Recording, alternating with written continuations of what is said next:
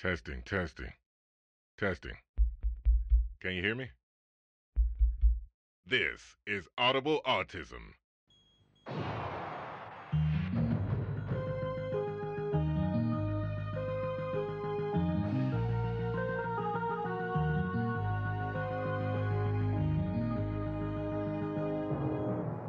Hi there, everybody. Odd Eye here. This episode of Audible Autism will be a special one because not only it will be my first solo episode, because it will also f- deal with a topic that I feel is a universal one, but for Aspies in particular, it adds on an extra layer of difficulty. That issue being, how does an autistic person make their way around living in a big city? The biggest issue that comes with trying to get from point A to point B anywhere in London is usually the cost of travel itself. A few years ago, back when I was a university student, I found that most of my money ended up going towards topping up my Oyster card and making sure I had enough to get to and from campus for that week. Problem is that by the end of the week, I'd find that most of the money in my account had been gone and I'd be left wondering where it all went. Money management in general is difficult for anybody, but due to the lack of practical experience as well as guidance in regards to money management and the best way to use it, it then becomes one more added layer of difficulty for autistic people.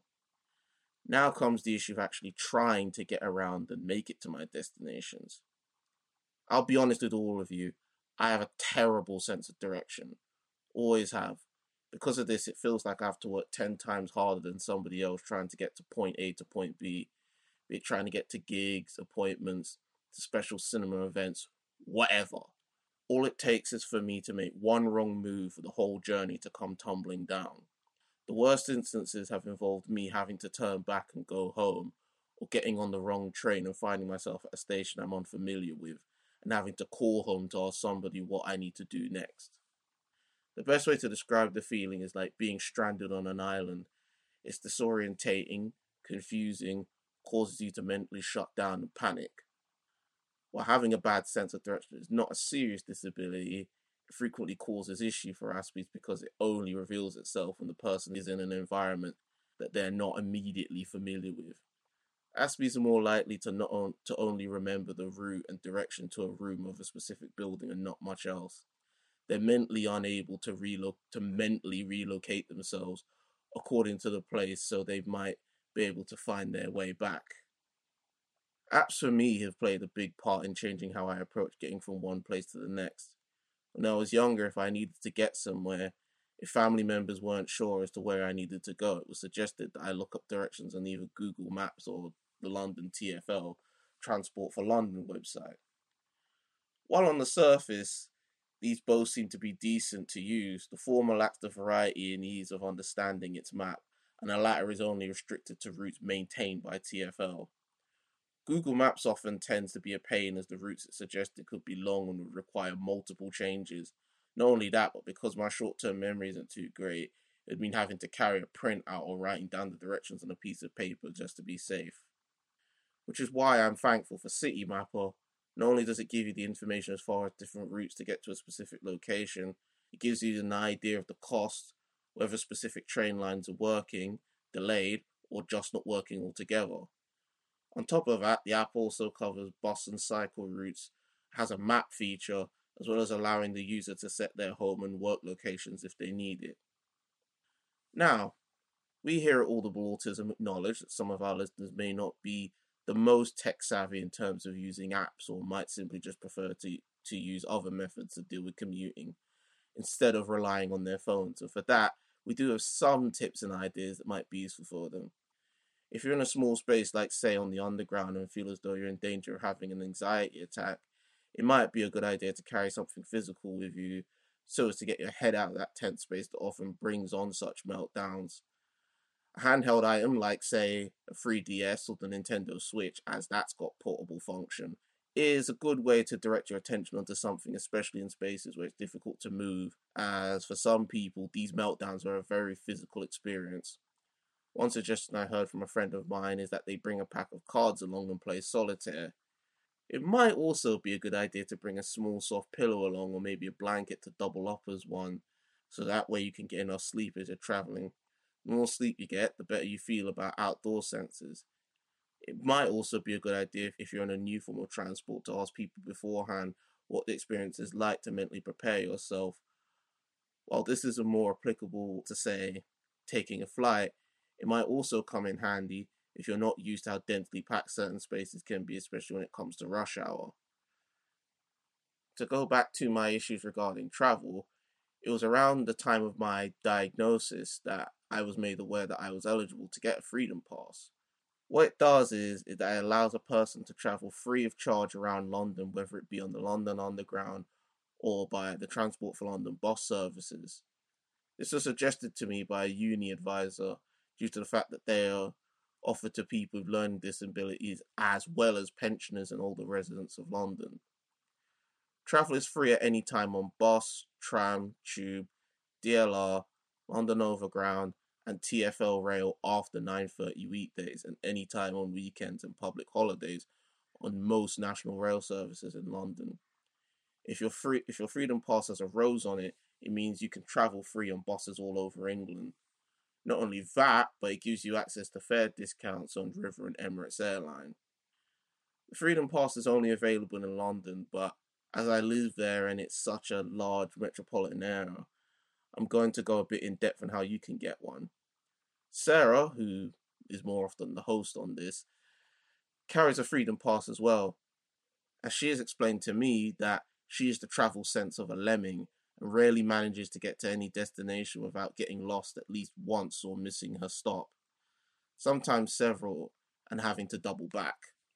So we can both testify that having a freedom pass and not having to worry about the cost of our poor sense of direction has been a great relief to the both of us. So if our international listeners could forgive us, we'll now be going into the weeds about how to get one. In regards to the actual logistics of getting a freedom pass according to London Council websites, disabilities which make someone eligible for freedom pass are as follows. 1. People who are blind or partially sighted. 2. People who are profoundly or severely deaf. 3. People without speech. 4 people who have a disability or have suffered an injury which has left them with a substantial and long term adverse effect on their ability to walk. Five, people who do not have arms or have a long term loss of use of the use of both arms. Six, people have a learning disability that is defined as a state of arrested or incomplete development of mind, which includes significant impairment of intelligence and social functioning. Seven, people who, if they apply for the grant of a license to drive a motor vehicle under Part 3 of the Road Traffic Act 1988, would have their application refused pursuant to Section 92 of the Act Physical Fitness, otherwise than on the ground of persistent misuse of drugs or alcohol. Let's bring our attention to point 6. People who have a learning disability is defined as a state of arrested or incomplete development of mind, which includes significant impairment or intelligence and social functioning. A major issue I found in applying for my own Freedom Pass and why I delayed getting one for a long time was due to the fact that the description itself was rather vague. We here at Audible Autism decided to reach out to London councils with a series of questions regarding the Freedom Pass scheme, to which I will now read out the questions sent and the responses given back to us. What is the Freedom Pass scheme and how long has it been around for? How many people are issued one every year in London? The Freedom Pass is the name given to the London wide concessionary travel scheme, which provides free travel on all TFL services and most trains in London to over 1 million older and 180,000 disabled residents. It is the most comprehensive concessionary travel scheme in Europe. The scheme has evolved over the years with more generous travel concessions offered, for example, from half fare to free travel, with availability extended to more modes of transport over the years. London wide free bus travel was granted to London residents of pensionable age in 1974. However, blind Londoners received travel concessions prior to this. Blind servicemen in London received free travel concessions on tube, trams, and buses in 1922, following a government directive offering free mainline rail travel to wounded servicemen in 1921. A blind and disabled travel concession, which was not restricted to ex servicemen, was introduced much later in the 1960s. It was branded the Freedom Pass in 1998, and free travel on local buses was extended to the rest of England in 2010. People meet the criteria either by age, currently 65, eligibility age increasing by phase to 66 by 2020, or who have a disability. The scheme is funded by London local authorities and managed by London councils, an umbrella group representing all 32 London boroughs and the City of London on their behalf. Around 48,000 passes are issued each year to new applicants. The pass lasts for five years, and pass holders are invited to renew their pass before it's due to expire. What are the main ways you try to promote the scheme so that people know they are eligible for it? The Freedom Pass has its own website managed by London councils. Each borough also has a section on how to apply on its own website. That website being https www.londoncouncils.gov.uk forward slash services freedom forward slash freedom pass. I'll repeat that again https www.londoncouncils.gov.uk forward slash services forward slash freedom dash pass. Boroughs also have copies of application forms and their own local publicity. What does the Disability Freedom Pass entitle you to, and in what way might it be more beneficial than a regular Oyster card? We read on the website that entitles you to free travel on buses in other cities. Oyster cards have to be paid for, whereas the Freedom Pass allows free travel. The disabled Freedom Pass has the same benefits as the older person's Freedom Pass. What sort of proof is needed for those who might have a statutory disability to add to their Freedom Pass application, for example, autism? Applications for the older person's Freedom Pass are managed by London councils, but applicants for the Disability Freedom Pass apply to their local authority.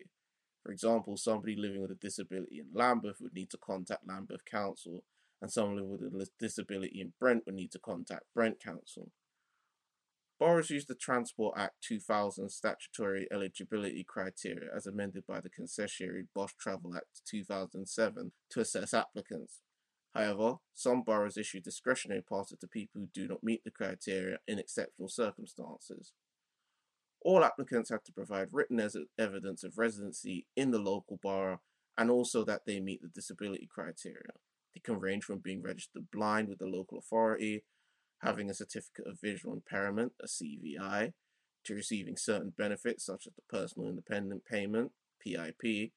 Alternatively, medical evidence from a doctor or specialist may be provided.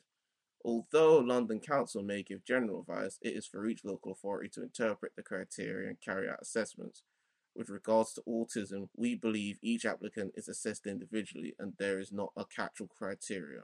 The section for this eligibility is at https www.londoncouncils.gov.uk forward slash services forward slash freedom dash pass forward slash disabled dash persons freedom dash pass forward slash eligibility.